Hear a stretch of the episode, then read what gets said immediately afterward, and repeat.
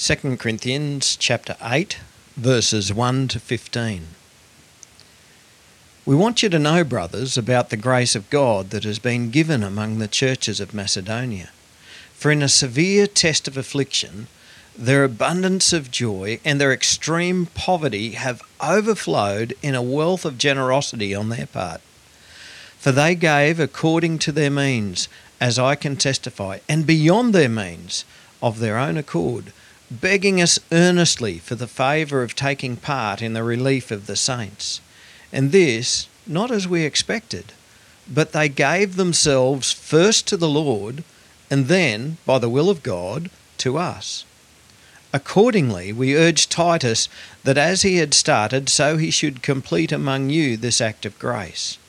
But as you excel in everything, in faith, in speech, in knowledge, in all earnestness, and in our love for you, see that you excel in this act of grace also.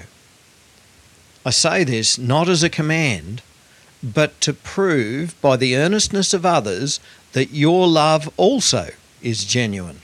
For you know the grace of our Lord Jesus Christ, that though he was rich, yet for your sake he became poor, so that you, by his poverty, might become rich. And in this matter I give my judgment. This benefits you who a year ago started not only to do this work, but also to desire to do it. So now finish doing it as well, so that your readiness in desiring it may be matched by your completing it out of what you have. For if the readiness is there, it is acceptable according to what a person has, not according to what he does not have. For I do not mean that others should be eased and you burdened, but that as a matter of fairness, your abundance at the present time should supply their need, so that their abundance may supply your need, that there may be fairness. As it is written, Whoever gathered much had nothing left over, and whoever gathered little had no lack. Right, well, it's really good to be back. And um, as you know, we've been on holidays, and it was actually it was a real blessing while we were away. We, we, we always love meeting up with other Christians, and we love going to church and catching up with other folk. And um, when we were at the Sunshine Coast, we went to the Glasshouse Country Baptist Church at Beerwah, and we met up with a few folk there. They've actually been listening to the Bush Disciples podcast every week. And when they saw us there, they said, Oh, well, that explains why there was no message this last week. We, we noticed there was no message. So there you go. So people in other places are using the stuff. And um, it was really good to catch up with them. And so if you're listening to this, hello, Mark and Sue and Barnabas and Paul. Um, Barnabas isn't his real name, it's actually Brett, but we changed it. When they actually vi- just visited us out at Begonia one time, and there's a whole blokes, bunch of blokes there, and Barnabas was the only one, well, Brett was the only one without a name from the Bible, so we gave him one. So now that's his name. Anyway, I haven't preached for three Sundays in a row, and so early this week I had to revisit where we're up to and get back into all right, where we're up to and what's the next message going to be. But before I did, I just did my daily Bible readings. So every day I just read a little bit from this section of the Bible, and a little bit from this section of the Bible, and a little bit from this section of the Bible, and just work my way through it as we go. And this is what I read on, on, on that day. I read from Isaiah chapter 5, and it said, Woe to those who join house to house and who add field to field until there is no more room, and you are made to dwell alone in the midst of the land. And then it went on to talk about how God is going to judge those people who have been greedy and selfish and, and the wicked people and, and the drunkards. And, and then he said in verse 17, Then shall the lambs graze as in their pasture, and nomads shall eat among the ruins of the rich. And then I turned to Matthew chapter 16 and I read, For what will it profit a man if he gains the whole world? And forfeits his soul? Or what shall a man give in return for his soul? And then in Matthew chapter 17, Jesus was talking about paying the temple tax and whether it's right to do this.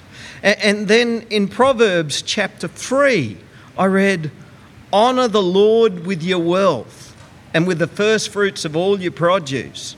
Then your barns will be filled with plenty and your vats will be bursting with wine. All right? All of those Bible readings, all of that came just in my daily Bible readings where I was up to at that point. And about that point, Robin arrived home with a mail. And there was one letter in the mailbox that day, and I haven't opened it yet. Um, I probably actually won't bother opening it. But written on the front of the envelope, it said, Special invitation to, to a Stewardship Summit 2020. Grow a generous church. Right? So, still talking about money. And, and I'm thinking, wow, God might be trying to tell me something. And then I opened the scriptures to see what we're going to be, what I was going to be preaching on this week, and it was all about giving. And in fact, it goes on for a whole two chapters. This morning we just talk, took the, the first part of chapter one. Um, I think it's going to be a total of two or three weeks that we spend on, on giving and generosity. Now, some people would say, oh, that was all just a coincidence. Right? That was just a coincidence. Some people would say, no, no, God is speaking to you. And well, yeah, I know God is speaking to me. I have no doubt that God is speaking to us because every time we read the scriptures, God is speaking to us if only we're willing to hear what He's going to, what He's wanting to say to us. Or maybe this could just be an example of how often the scriptures openly teach us and openly challenge us about what we do with our money. You know, for many of us, the last part of us to be saved is our hip pocket. And so we shouldn't really be that surprised that Jesus had a lot to say about money, but not only Jesus. The, the Old Testament has a lot to say about what we do with our money. And, and the letters to the churches say a lot about what we do with our money as well. So let's set the scene for today's Bible reading. Most Christians will have a certain passion for, for a certain cause that they like to support. And it's pretty obvious what Paul's passion was. Um, the Apostle Paul had a great love and he had a great concern for the Christians in Jerusalem. The Christians in Jerusalem were being persecuted really hard. And usually, with persecution comes poverty. And that was the case here. Many of these people had been cut off from being allowed to work. They were, and because they weren't allowed to work, they weren't able to support themselves. Why weren't they allowed to work? Because they were Christians. And they said, You can't work because you're a Christian.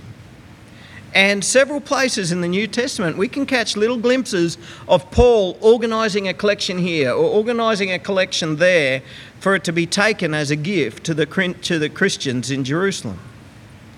They were in dire need. And that was something that really tugged at Paul's heartstrings. And so he had the practice of encouraging the Gentile churches to support their Jewish brothers and sisters in Jerusalem. Anyway, on one of Paul's prior, prior visits to, to the church in Corinth, he'd shared this need with them. And at that time, they were really keen to, to chip in. And, and even though they didn't personally know those Christians in Jerusalem, the, that they did know that, okay, the body of Christ is suffering, and so they began getting a collection together to take to those, to that, to those Christians who were suffering in Jerusalem. So they began the work, but then something changed. Now, so far in this letter, we've seen that, that when Paul moved on to, to plant more churches in other places, some false apostles moved into town.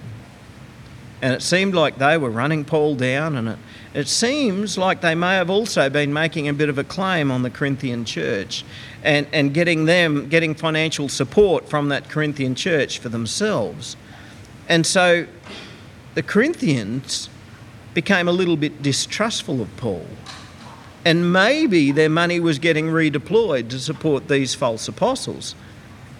But it, how, regardless of why, the, the result was that the collection that they'd begun getting together each week stalled.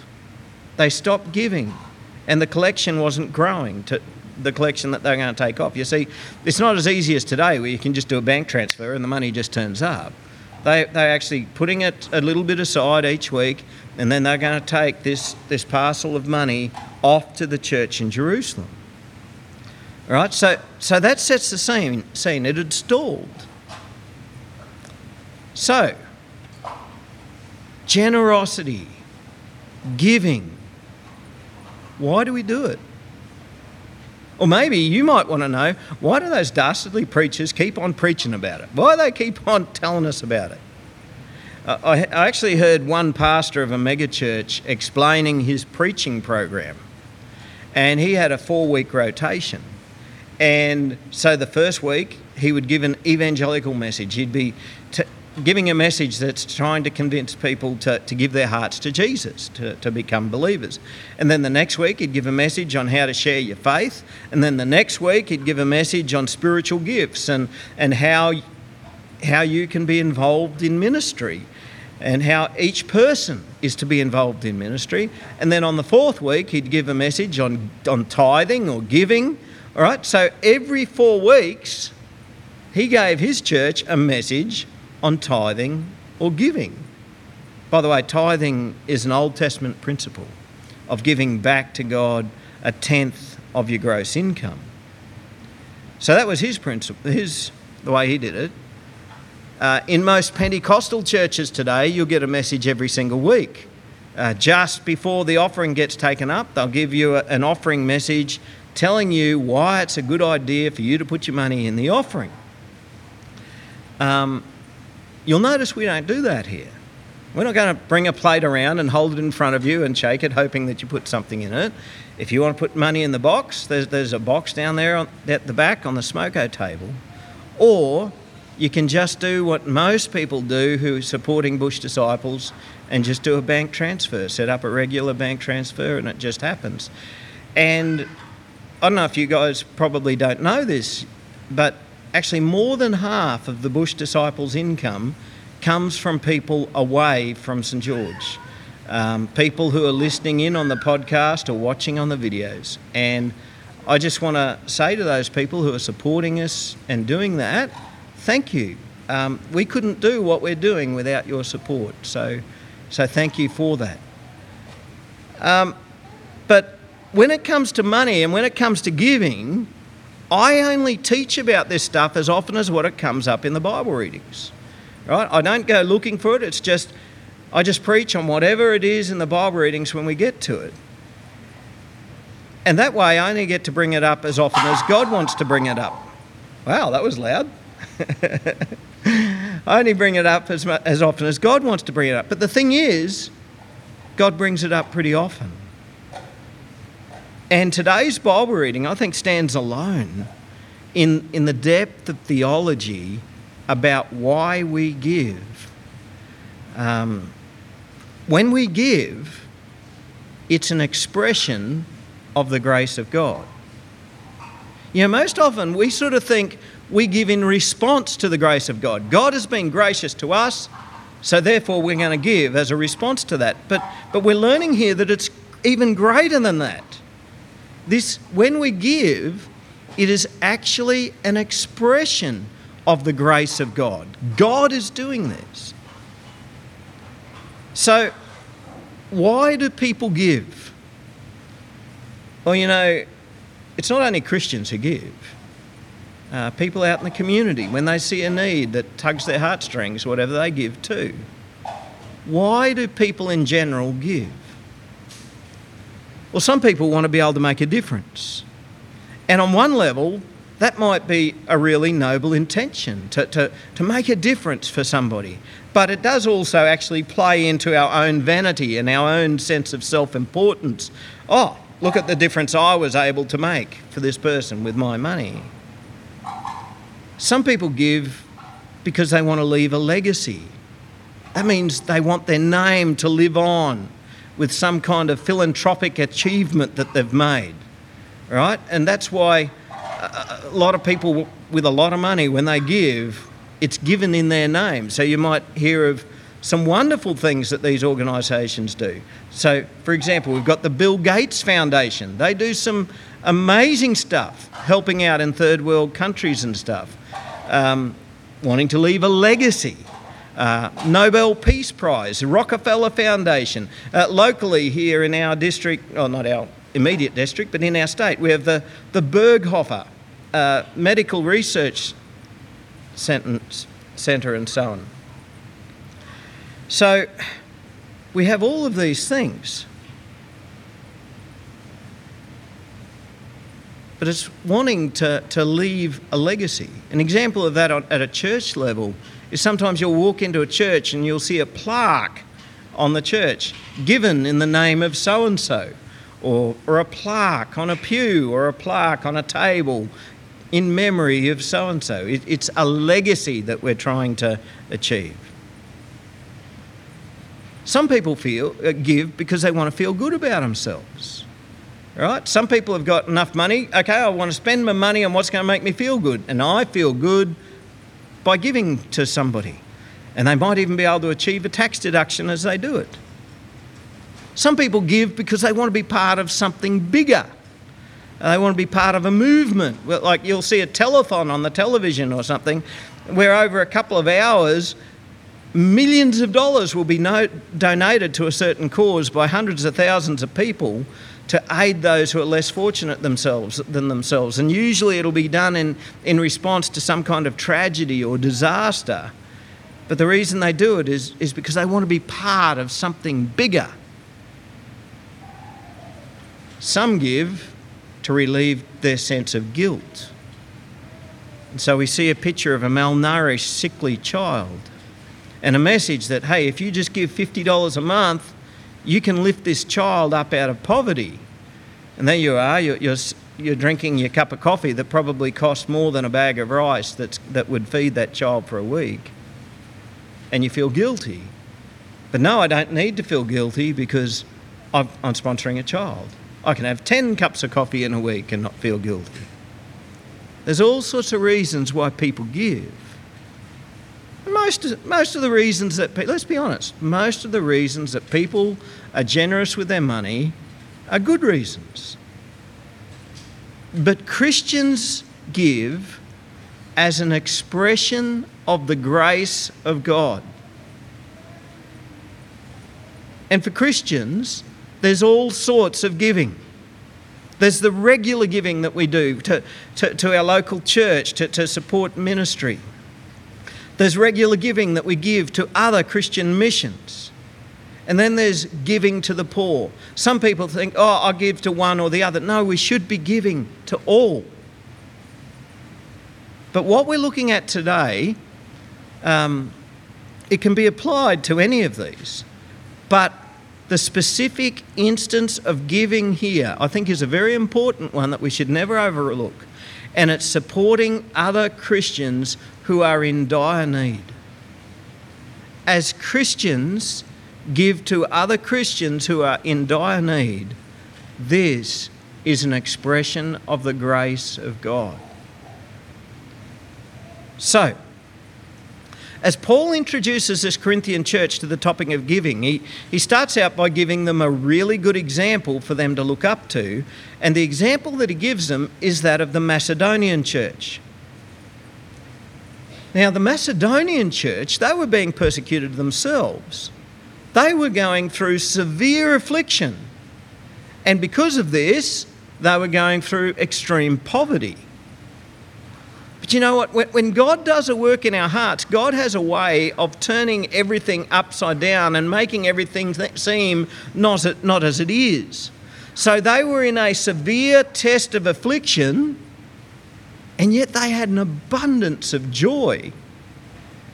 And in their extreme poverty, right, they weren't just a little bit poor, they were extremely poor. The, the, the Greek word that's used there actually means rock bottom right? They were rock bottom poor. They had nothing. In their extreme poverty, they overflowed with a wealth of generosity. Now, that, That doesn't mean that, that they were able to give a lot numerically, or numistically, I suppose would be the proper word, but compared to what they had, they gave a lot. They gave according to their means, and Paul actually says that they went beyond their means. They gave more than they could afford. So, as, as Paul's describing what this Macedonian church had done in their generosity, it, it reminds me of the widow's mite.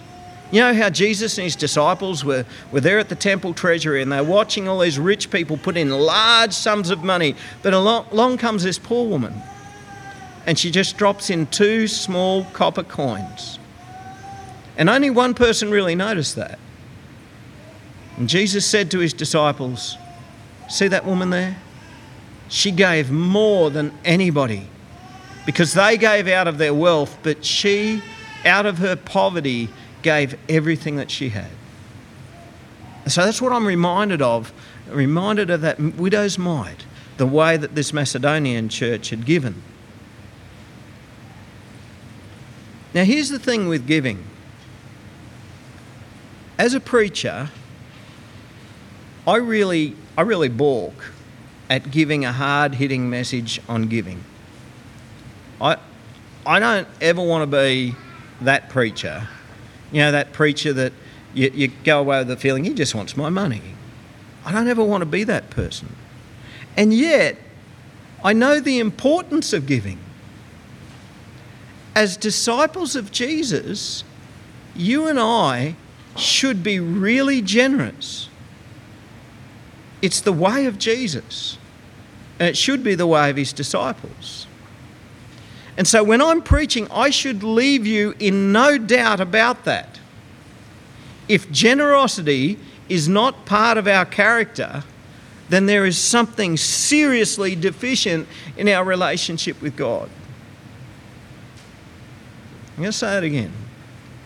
As Christians, if generosity isn't part of our character, then there is something serious, seriously deficient in our relationship with God. And so it's important that I teach this. But if you only start giving because you feel pressured to do it because I've given this message, or because you feel like I've just put the guilt trip on you, or whatever, you've missed the whole point.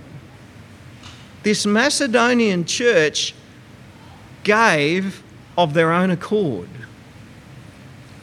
Paul didn't make them do it. Paul didn't make them give. They wanted to give. They begged Paul, please let us contribute too. Let us take part in this relief collection. And I get this. There's been times, like I've been a minister for a while, and there's been times when we've had an appeal for something or other, and I've seen some of the people who have given generously, and I've wanted to say to them, you can't afford to give that much away.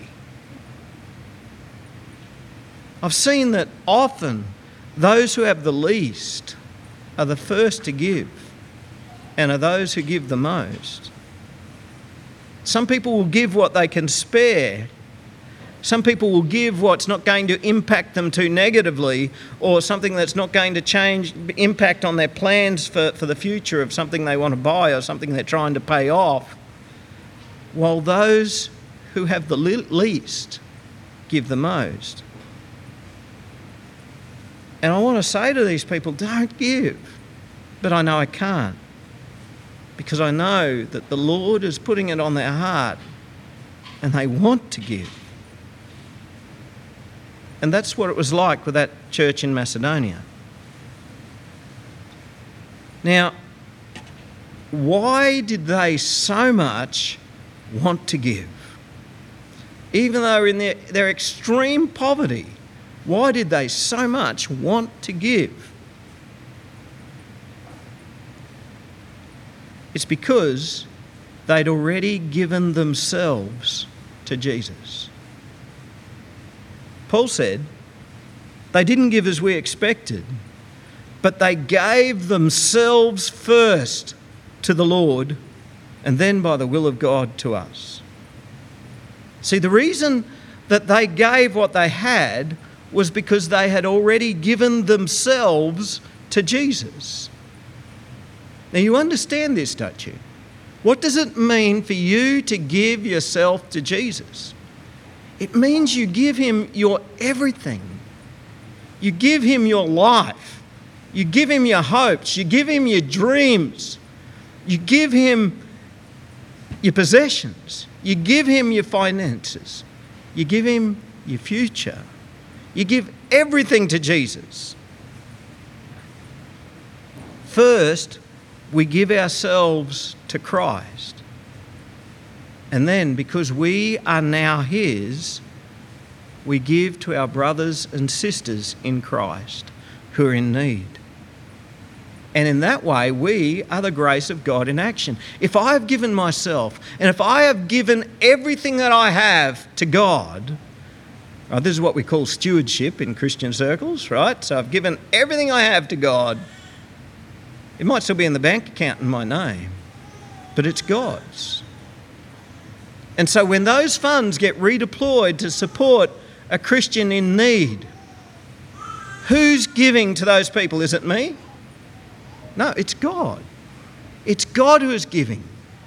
And so this is the grace of God in action. So a Christian gives everything they have to God, and that way, when we give to those who are in need, this is the grace of God in action. Now, some people find it really hard to give. And I guess the thing that was just glaring me in the face as I was preparing this message is if I feel burdened by giving, if I just don't want to give, and if I look for reasons not to give, and if I look for reasons to keep stuff for myself instead of giving generously, then I really need to ask myself the question have I actually truly done the first step in giving? Have I truly given myself to Christ? Because to give yourself to Christ means you've given your everything to Him. It means that we're no longer administering our own stuff. We're no longer administering stuff for ourselves. We're administering God's stuff. And we're administering it for Him. And that's why when you give it, it's an expression of the grace of God. Now, that word grace, the Greek word is actually charis. And yes, that's the word from which we get our word charity. And we give ourselves to Christ because He first gave Himself to us. Is there anybody here who likes getting charity? Anybody likes getting charity? This is a tough question, isn't it? Are there any charity cases here? I'm a charity case. Any charity cases? Too bad. I was hoping more, more than this were saved. You realise to be saved, you've got to be a charity case, right? Charis, grace, charity, it's the same thing. By the grace of God, we are saved. Is there any charity cases here today? Half of you are charity cases. Oh, more than half. Yeah, we're charity cases. We are recipients, we do that, recipients of charity. We are recipients of grace. Christ gave himself to us first. Paul says, For you know the grace, you know the charity of our Lord Jesus Christ that though he was rich, yet for our sake he became poor, so that you, by his poverty, might become rich. Now, some people want to think that's talking about dollars stuff. It's not talking about dollar stuff. It's not talking about being financially rich. Christ left his rich heavenly existence to become so humble to die, so that in Christ we might become spiritually rich. Jesus lifts us up out of the poverty of our human existence and he blesses us with the richness riches of glory. Now, some people, some people want to talk about dollars. And some people get all caught up in prosperity theology and they look at that verse and they claim Jesus became poor so that we can have lots of money. Some people actually believe that. What a godless and spiritually bankrupt that be- belief that is. Okay? So that was the example of giving expressed by the Macedonian church. Out of their extreme poverty, they gave abundantly because they'd already given themselves to Christ. And as they gave, this was an expression of the grace of God in action. And so now he turns to the Corinthian church and he urges them to do likewise. He urges them to complete what they'd already begun. Complete this act of grace, he says. Now, the Corinthian church, it was a church full of spiritual gifts. Paul mentions that they excelled in faith, they excelled in speech and knowledge, and they excelled in their zeal or their passion or their earnestness. He says to them, Look, you, you excel in all of this stuff, but there's something that you're really lacking. You, you don't excel in the grace of giving. Now, some folk have the attitude, well, well giving isn't my gift. Giving isn't my gift. I, have got other gifts. I, I, do the preaching, or I do the Sunday school, or I do practical stuff, or I go visiting people, or whatever. Uh, giving just isn't my ministry. But the fact is that as a disciple of Jesus, if I'm not giving generously, there is something missing in my relationship with God. And, and Paul really drives this home.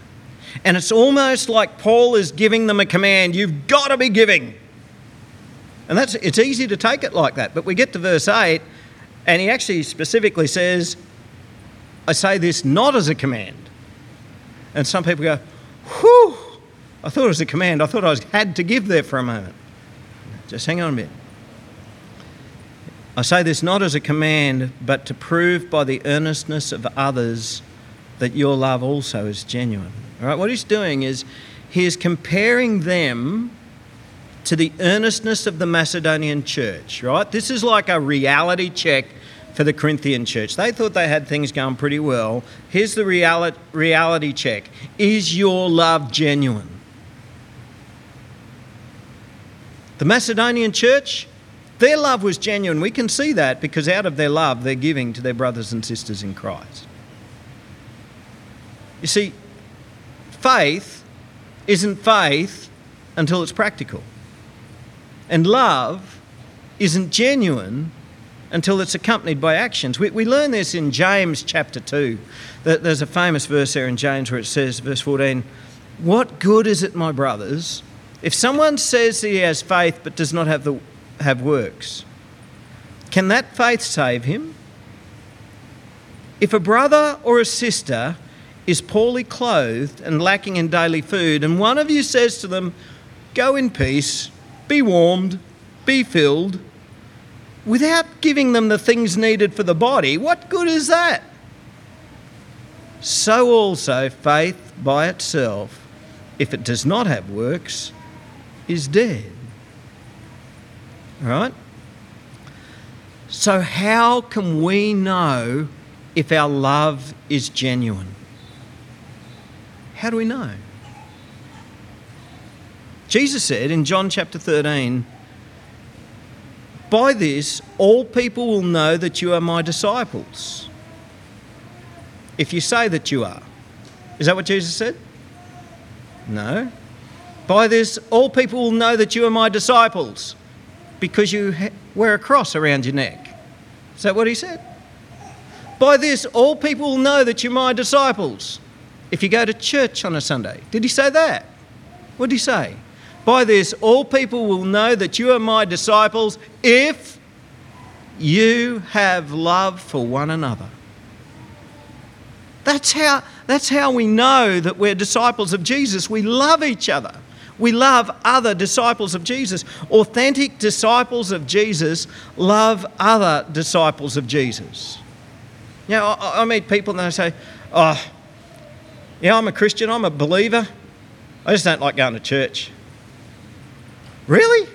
Why not? Why don't you like going to church? Oh, I just don't get on with the people there. Really? You don't love them? You don't love them? How do we know that our love is genuine? So we know that we're disciples of Jesus if we love other disciples of Jesus. How do we know if our love is genuine? We give. We give. And we give generously. Right? So it was a year earlier that this Corinthian church had got on board and they decided, yeah, we will contribute to the needs of the saints in Jerusalem, but they'd never finished the collection. You know, sometimes we can be a bit like that. Sometimes we know that God might be wanting us to serve Him in some particular way, or, or He might be wanting us to give to something, or to help somebody out, or to help a group of people out, or whatever. We know that God is wanting us to give, and we make the decision yes, I'm going to give, but for some reason we just never get around to it. And we delay, and we delay, and effectively we never give. And sometimes we know that the Lord is wanting us to give, but we feel, oh, well, I'm just not in a position to be able to give at the moment. Uh, when I can afford it, then I'll start giving. But you know what? It's not about what we do have or don't have, it's about readiness, it's about willingness. Paul didn't expect them to give what they didn't have. He wanted them to complete their commitment to give out of what they did have. He could see that the issue wasn't that they didn't have what was needed, he could see that the issue was readiness. They didn't have readiness to do it.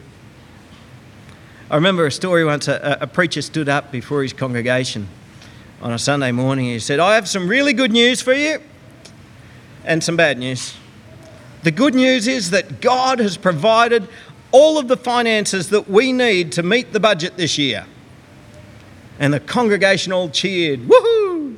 And he said, and the, and, the, and the other news I had to share with you is it's still in your pocket. So that's the way it is. Sometimes, you know, like God provides everything we need. Sometimes the, the only thing that's lacking is readiness. Verse 12, he says, For if the readiness is there, it is acceptable according to what a person has, not according to what he does not have. But God doesn't expect us to give what we don't have. He only wants us to give what we do have. All God is asking is for readiness to contribute what we do have. It's about giving according to our means. If I have a lot, I should be able to give a lot. If I have a little, well, I can still give a little. And circumstances change. How could we not notice that? How could we not know that circumstances change? Like living in an agricultural region, we know this really well. I mean, we've just gone through an absolutely horrendous drought. We've had some really tough years. People have been lacking in work, farmers have been lacking in crops. For some people, their income's gone backwards. We've gone through some terribly tough years. And yet, some of you, out of your poverty, have given and you've given generously. And it might not have been as much as what you wanted to give, but you found a way to give anyway because you had a readiness to give. But what's happened in the last three weeks? Or more specifically, in the last week? Isn't it amazing just the difference in outlook that this district now has? Jamin, have you got water in your dams at home again now? You have? So the stocker got something to drink again. How long's Dad been carting water? Pumping water for months. Yeah. Yep. There's been rain. Grass is growing, the river's running, dams are filling, off-stream storages are getting filled, cattle prices and sheep prices are booming. I don't think I'm going to be able to afford to eat meat in a few weeks' time. There's going to be plenty of work. There's people are going to be looking for workers left, right, and centre. You're not going to be able to find a house in St George shortly. Situations change, and Paul recognises this. Verse 13 he, said, 13, he says, For I do not mean that others should be eased and you burdened, but that as a matter of fairness, your abundance at the present time should supply their need, so that their abundance may supply your need, that there may be fairness. As it is written, whoever gathered much had nothing left over, and whoever gathered little had no lack. So there's some good news for you. God does not expect you to give what you don't have. All He wants is for us to have a readiness for us to give what we do have. And then a whole church that has an attitude of generosity, when a, when a whole church have a readiness to give generously because they've already given themselves to Jesus, there is always enough. There's always enough for ministry. There's always enough for missions. There's always enough to support those we send off to Bible college. There's always enough for us to share with the persecuted church. There's always enough for us to give to our brothers and sisters in Christ who have nothing. When a whole church has the attitude of generosity, there is always enough. sometimes we'll be supporting other churches that are in need. And at other times, they might be the ones who are supporting us. Now, throughout the drought, I've had people ringing me and saying, Hey, our church, we've, we've taken up some drought aid. Can we send it out to you guys? And we try and talk about how we can do it. And, and for us, it might seem like, Oh, I don't want to receive charity. But this is the way it works. In our time of need, they support us. But when it's their time of need, we support them. And that's the way that it works. It's all about having a readiness to give. Now, next week, we're going to talk about what we give to. We're going to talk about things like checks and balances and and how do we know if a need is genuine? So when I get my email from, from Pastor so and so in Nigeria saying, Oh, Brother Michael, could you please give to me? I've got this thing happening. How do I know if he's genuine? Or is this a scam that he's just wanting to steal money for a criminal organisation? How do we know if a need is genuine? And how will we know if those who are taking up a collection can be trusted. So that's what we're going to talk about next week. But for this week, let's do the first step. Let's start by giving ourselves to Jesus. Let's begin by recognizing for me to give myself to Jesus means I commit everything I have to Jesus. And that way, when Jesus when, when, when God gives you this direction to give in a certain direction, you don't really have to think about whether you can afford it or not because it's His. So, and let's have the readiness to be an expression of the grace of God by giving generously. Let's pray. Lord Jesus Christ, we want to thank you that you gave yourself generously for us. We ourselves are charity cases. We are recipients of your grace. You left your the richness of heaven so that we who are spiritually poor could be made spiritually rich. You gave us a future, Lord, with you in your glory. And Lord, we thank you for this. And Lord, in response to this, we Lord, we recommit ourselves to you. Lord, we want to give our whole self to you. Everything that we are, our whole future, our hopes and our dreams, we give our families to you. We give our assets to you. We give our financial resources to you. Lord, we and everything that we have are yours. And Lord, we ask that you would give us a heart like your heart, that you would give us hearts of generosity, that we would prove our love by giving, that we would give of our love, that we would give of our time, that we would give of our money, that we would give in all ways, Lord.